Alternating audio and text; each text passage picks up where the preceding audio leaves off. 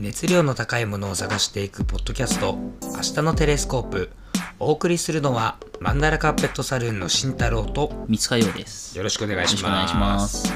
え今回は「それでも世界はまるまるる」パ後ート2ですね。パート2後編です。はい。ちょっとね俺がちょっとちゃんと言おうと思ったのに。まあいいや、はい。後編でございます、はい。まあ前回の、まあ、まとめというか、まあ、簡単に説明すると、まあいろんなニュースが世の中流れてきてて、でその中でちょっと悲しいニュースとか、あの今こう自分たちが暮らしているこの平和な環境とは全くこう違う、まあ、悲しいことが起こってるって時って、うん。なんかこう自分の中ですごい心苦しいんだけれどもそれに協力できないとかなんかすごい離れてるから人事のように感じている自分のことがちょっと嫌になったりとか、そんなモヤモヤってよくあるよね。でそんなモヤモヤの体験談を今ここで話話してみようかっていう企画です。うん。うん。はい。はい。でちょっとはね、まあ、前回いろいろ出たんだけど、うんまあ、東北大震災とかねうん。あとはまあ、まあ、俺の話言ったら佐々木ビバだけのはい。ねドラマだったりとかうん。そういう話が出たんだけどえーっとね今回っていうかね後編はねまあ俺はちょっとねずっと昔から気になってたこと。あのアメリカのうん。大学のキャンパスのうん。銃の事件率です。これはもうすごく多くてもう本当に問題になってます。はい。ね、日本だとたまにしかニュースにならないけどね。そう。でも本当に頻繁的にひ頻繁に起こってて、なんかえーっとなんだっけな。ちょっとね正確には忘れたんですけど、うん。その何日に1回？3日に1回ぐらいの頻度で起こってるっていうのをあの一回議員さんが訴え訴えて、訴えてかもう怒ってるんだおかしいんだおかしいんだこの社会がみたいな、うん。だからなんとかこう改善しないといけないみたいな、うん。っていう、えー、と動画をまあ見たことがあって、はい。でそれを見てえそんなに怒ってるの？みたいな。うん。で俺の中ではそのなんかすごいアメリカアメリカアメリカって言って、うんあのあっちにすごい行きたい人いるけど俺はもう本当になんか大学生ぐらいの時からもうもうずっと行きたくなかったうん。言ってるよね。そう常にね。アメリカにつすごい。すごいアメリカが好きなんだけどもアメリカが嫌いっていうね、うんうんうん。そうでよくあの、まあ、俺のこれ持論なんだけど、アメリカはあのえーっとね成長を代償に、うん。えーっと命を捨ててる成長の代償に成長の代償に命を捨ててる。命を捨ててるか命を削ってるだね、はいはいはい。そう成長の代償に命削ってる国だって印象がすごい強いよね。うん。そう。まあ例えばあのドラッグが流行ってるのはまさにそうだしそうだね。すごくドラッグ流行ってるし、うん。しかもそれはそんなんだろうな。今こう認められつつある大麻だけじゃなくて、うん。あのちょっともうやばいやつ。うん。なんかねちょっとあのコカインとかね。うん、幻覚見ちゃうやつとか。う、んそうそうそう。まあなんかそういうのが流行ったりしててそれがなんかこう抜けきれないじゃん社会から。そうだね。うん。っていうのがちょっとあって、うんあのそのアメリカのねその銃の話を聞いた時にすっごい悲しくなって。いやそこにいる学生たちって本当に大変だなと思う単純に比べらんないけどうん。数日に1回銃の乱射事件が大学で起こるってさうん。俺らもう大学行くのやめようってなっていやなる。なるなるなる。でそのなんか銃がさうん。誰でも手に入るじゃん。そうだね。でさ。一家に一丁あるみたいな感じだもんね。そうそうそうそうでそれをさもう止めることはできないってさもう社会になっちゃったからそうだね。そこが悲しいのよね。ねなんだろう。バッグがあったりもするしなんか簡単にはね、それが覆らないっていう。う、ん。そうそうそうそう。なんかねそこがねすごいね。ね。もうなんかやるせなくなるよね。それ聞いて。だよね。だからなんかその時にさなんかさなんだろうな。あなんて社会なんだろうと思って。うん。で日本平和じゃんまあねそういう面で言ったらね、うんそうそうそう。いや俺それすごいと思うね、うん。で逆に日本はねあの平和をあの得た代わりにあの個性をねなくしたって感じなんだけどね。うん。個人個人のね。個性とか。個性を尊重しない文化になってる。そうだね、うん。それは間違いない。で個性を尊重しない文化だからこそある程度の平和は安定できるそうだね。その全体主義というかね。う、うん、で俺これ結構なんかそういったことでこうモヤモヤしているうちになんかだんだんとねこう思考が変わっていくのよ。ほあのえこれってなんか世の真理なんじゃないみたいな。う。ほなんか何かに対して代償があったりとか、ううん。あのーなんだろうな、まあ、日本でもそうだそうなんだけどうん。さっき言ったみたいにうん。平和を得る代わりにそのなんか個性がなくなった社会になったりとか、うんうん。そうアメリカだったら成長の代わり成長を得た代わりにえーっとまあ好き放題荒れてるところがあったりとうんか、なんかそういったものってなんかあトレードオフなんかなとか思いながらもねちょっとモヤモヤするのよね、ん。なんかトレードオフにならなくていい方法なんかあると思うんだけどなみたいなね。でそんな考えを多分まあ世界のみん,、ね、みんなは多分模索してるんだろうとうん。勝手に思ってます、うんうんうん。うんまあ結局それがねあの世のねやっぱリーダーとなる人のね条件であるからね。そうだね。世の中をもっといい方向に変えようっていうのがうん。まあっていう話ですね。なるほどね、はで結構海外のなんかあれ見てなんか思ったことない？海外か。うん。海外っていうよりはやっぱうんり俺もその昔の戦争うんうん。の話とかまあそうだね。戦争はね特にそうだよね。で思うことが多いかな。それこそ、あの俺のばあちゃんは、うんうん。まあ、戦争の時もまあもう何？あのうん物心ついてるし。うんうんうん。なんだろう。じいちゃんに関して言えば、はいはいはい。もうちょっと年上だったらうんうん。動員されてたかもしれないぐらい、ああなるほどね。そう。うんうん。だしだから結構いろんな話をちっちゃい頃から聞いてたんだけど、うんうん。なんだろう今はしまあその頃その時はさそのん。ちっちゃい時はその話されてもえそんなだったんだ以上のことはうんうん。あんまり考えないけど今になって思うけどうんうん。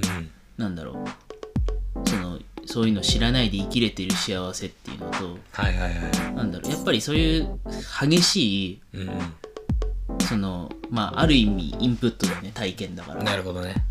っていうのをしてない分なんだろう自分たちにすあの根源的に備わってないものもきっとあるんだろうなっていうのはさっきのそのトレードオフって話もまさにそうだったけど思ったりしててうん。そのもちろん今平和で俺その俺らの世代が比較的平和な時代に生まれて育ってるっていうのは幸福なんなんだとは思うけどそのなんだろうその戦争を知ってた世代のたくましさというか、まあそうね。まあ例えばその戦争を題材にした物語とかってそこに泣けたりするわけじゃん。まあそうねそうね。なんだろう。そういう強さうん。をその人たちは知ってる持ってるうん。っていうのにちょっと憧れ羨ましく思ったりとか、なんかそれがちょっとでもあったら今っていう状況をもっとよくできるのかなとか思ったり、まあそうね。うん、はすごい感じたりするね。うん。うんうんまあそうだね。戦争ってのが多分一番ね、あのなんだろうな。えっ、とそういったモヤモヤした感情になる巻き起こりやすいよね。まあ。なるよね、映画とか見てもそうだしね、うん。うん。で周りにいればもっとそうだしね。う、ん。いやわかるわかる。なんかそうね。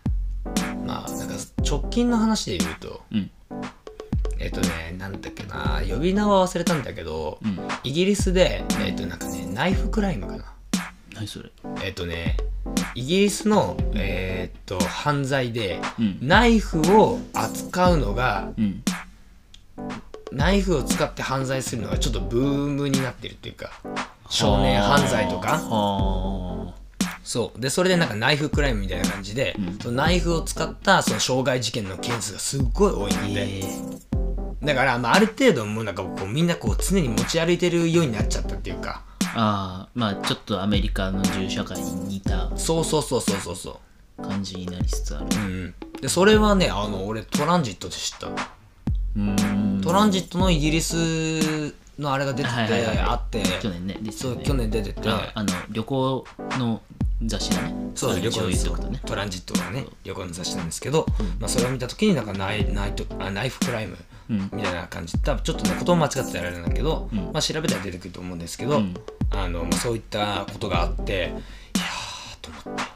うん。なんか怖いってか物騒だなと思ってさだね。そうフランスではテロあってさ、うん。イギリスではさみたいなね。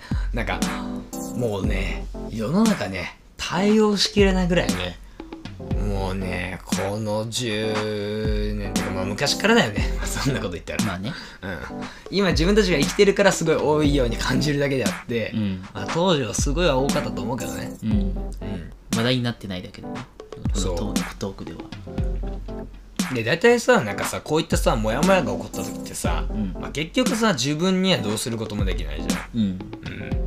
うん、飲み込むか忘れるか。忘れるか。それか本当に寄寄り添って生きようと思うのか？うん。でも寄り添って生きるのってその自分の時間を使わなきゃいけないじゃん。そうだね。だから夢がある人とかやりたいことがある人って多分そこに時間を割くことっていうのはあまりその自分の脳ではなんか「ゴーゴー」っていうのは多分命令は出てこないと思う。そうだよね。うん。でもなんかそういった思いがあるからこそなんか自分が今こう頑張ってることでなんか社会に還元できたらいいなっていうこの片鱗が生まれると思うのね。気持ちの片鱗が。うん。ちょっとだけ見えてくると思う。そうだね。そのそれこそ世界を何？あのそれでも世界は回るって回るって言ってるのはそういうことで循環してるってことだからね。そうそうそうそう。の直接関係ないことに見えてもうん。だから何かすごいなんか凄惨な何かが遠くで起こった時に自分たちが直接それをなんかん。手助けに行くっていうのはもちろんそれは関与することになはするけどそこで知りながらも自分たちの性格を生活というかうん性をそのなんだろう堅実にやるっていうのがじゃあ全く関係ないことなのかっていうとそれはだから俺らが測りしなんだろう測りきれないどこかでうん。絶対つな同じまあね世界だからつながってるはずだしね。だからメディアが取り上げることによって、うん。それを感じる人たちがいて、うん。でそれを感じ取ってくれた人たちが何かなんかまあ形はそれぞれだけども、うあの社会に還元していって、うん。でそれがこうせ世界に伝わって、でこう回っていくみたいなね、うん。うん、感じなんだろうね多分ね、それは多分自分がすごい思うよ。なすごい感化されてるしね、俺もその日頃のニュース、ん。なんか日頃のニュースやっぱりこう流しちゃう人を流しちゃう人っていうか別にそれ悪くないんだけど、うん。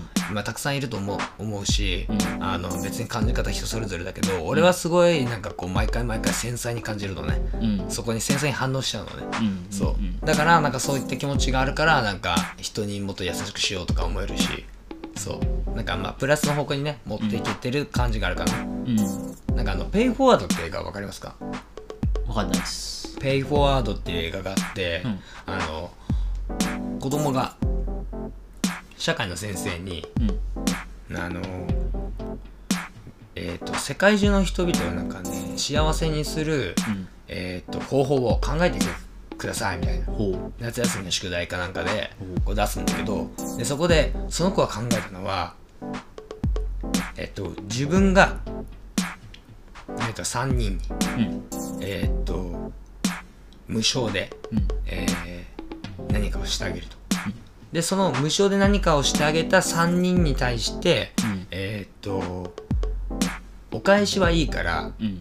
あの自分い僕以外のだあの誰でもいいから3人に、うん。あのえーっと僕がやったことを返してあげてくださいっていうでするとこう、まあ、ネズミ残式にね。バーってなって、それが世界一周したらもう平和になるんじゃないかそうだね。な考えを持ってあのその課題に取り組むわけね。ほそうだからホームレスの人のお世話してあげたりとか、まあするわけよ。ねうんうんうん。でそれを聞いた時にあこれこれが解決策なんじゃないと思って、うん。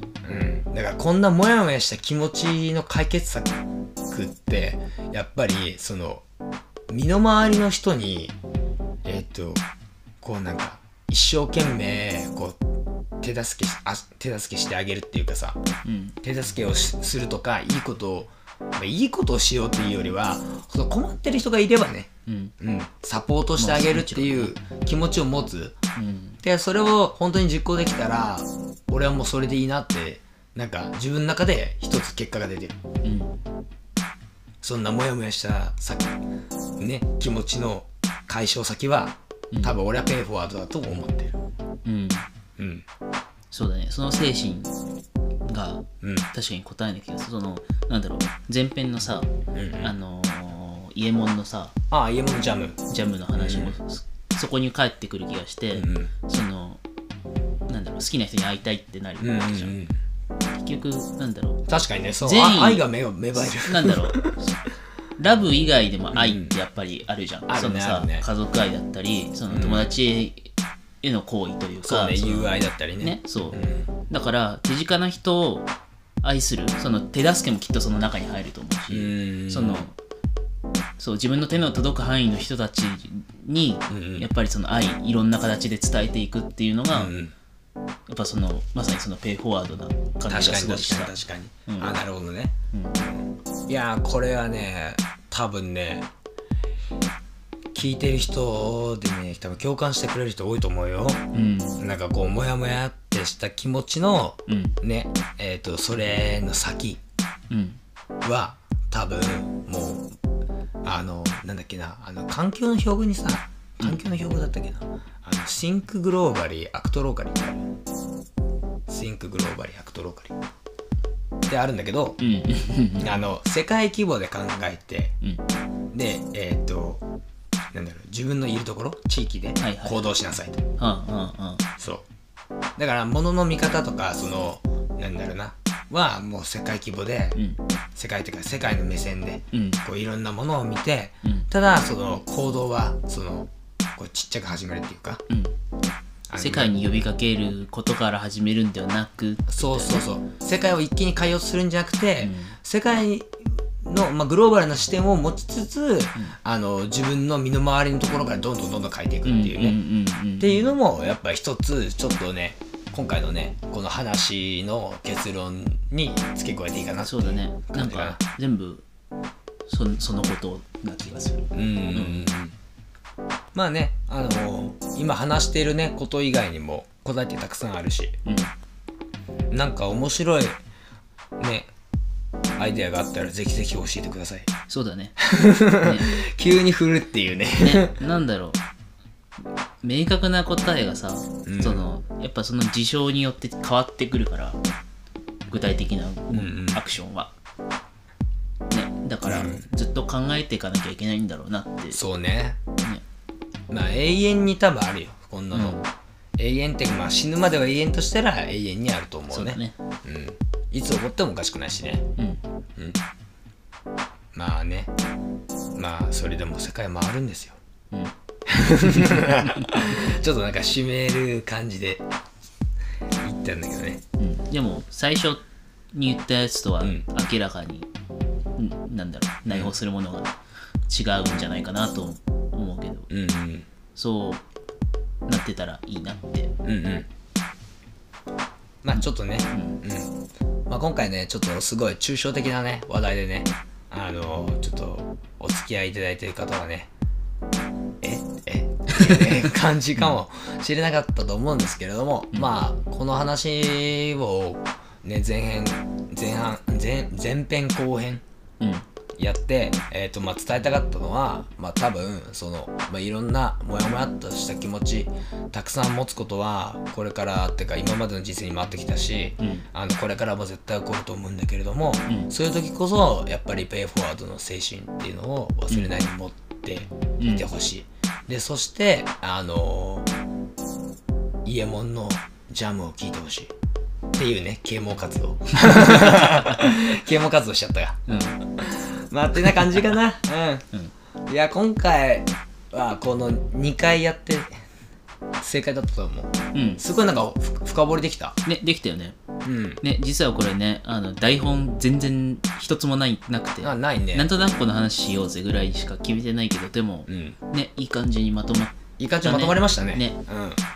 うん。もうこれでよしとしましょうか、うん。はい。いいんじゃないでしょうかまあね出来が良くても悪くてもそれでも世界は回ります。はい。は まさしく。いまさしくね。はい。ではあのまあ終わりということであの告知をさせていただきたいと思います、はい。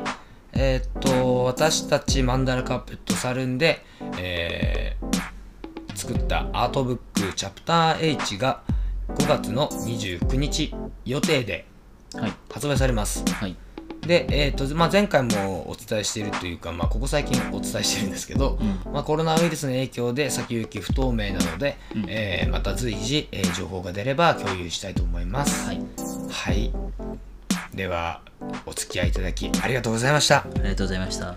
えーお送りしたのはマンダラカーペットサルーンの慎太郎と三塚洋でした。それではまたお会いしましょう